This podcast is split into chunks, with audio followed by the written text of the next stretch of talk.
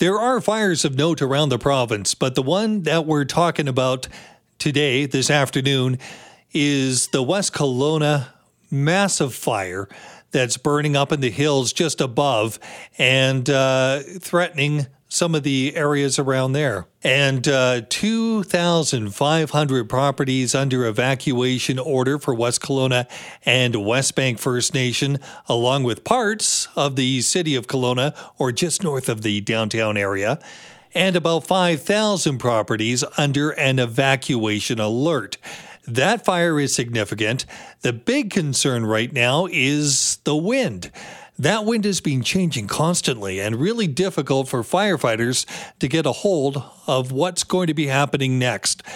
So let's get the very latest update and go to one of the reporters who has been closely following this. Kimberly Davidson is an anchor and producer and reporter for Global Okanagan and joins us now. Kimberly, thanks so much for being with us. Absolutely. What do we know right now, just in terms of the size of the fire, the McDougall Creek fire on the uh, west side of Okanagan Lake, and then the other fires burning in the Kelowna area itself? The uh, McDougall Lake fire is somewhere close to 7,000 hectares. Um, that was the last time it was mapped. The fires on the east side, I do not know how many hectares those are. Um, there's sort of a lot of little spot fires burning on the on the eastern side, uh, and they're in different spots. So the Glen the Glenmore landfill is on fire, and then that fire has now spread to the end of um, of Glenmore at the corner of John Hindle Drive. It looks like there's structures that might be threatened there. So it's it's moving so quickly, and there's little fires popping up so quickly that it's hard to get a handle on size right now. Kimberly, this morning when we came into this, we started to realize just how bad last night was, and especially with what happened in West Kelowna and some significant loss of uh, some structures in the West Kelowna area. What have you heard so far? What are we losing in that area before we even get to Kelowna itself? Right. Well, in West Kelowna, I've seen the footage of several um, structures that you could just see going up in flames. They were uh, there was supposed to be a, a count today, but the firefight is is going so hard today that they just haven't got in to to make a count, and we may not hear how many structures were lost for several days. We're still hearing about those homes, and uh, people get anecdotal information, I guess, as you say, we may not hear for days. So it comes to almost rumor and conjecture, I would imagine. What's the mood like from the people that you've heard from? Oh, as you can imagine, I mean, if you would be watching footage on television and, and thinking that that might be your home, or is it is it just one that looks like yours? I mean, this is a, a very emotional time, and I can tell you that nobody feels safe right now. Um, everyone feels vulnerable, even people outside of the evacuation alerts, because it's just moving so fast and fires are just sort of happening everywhere.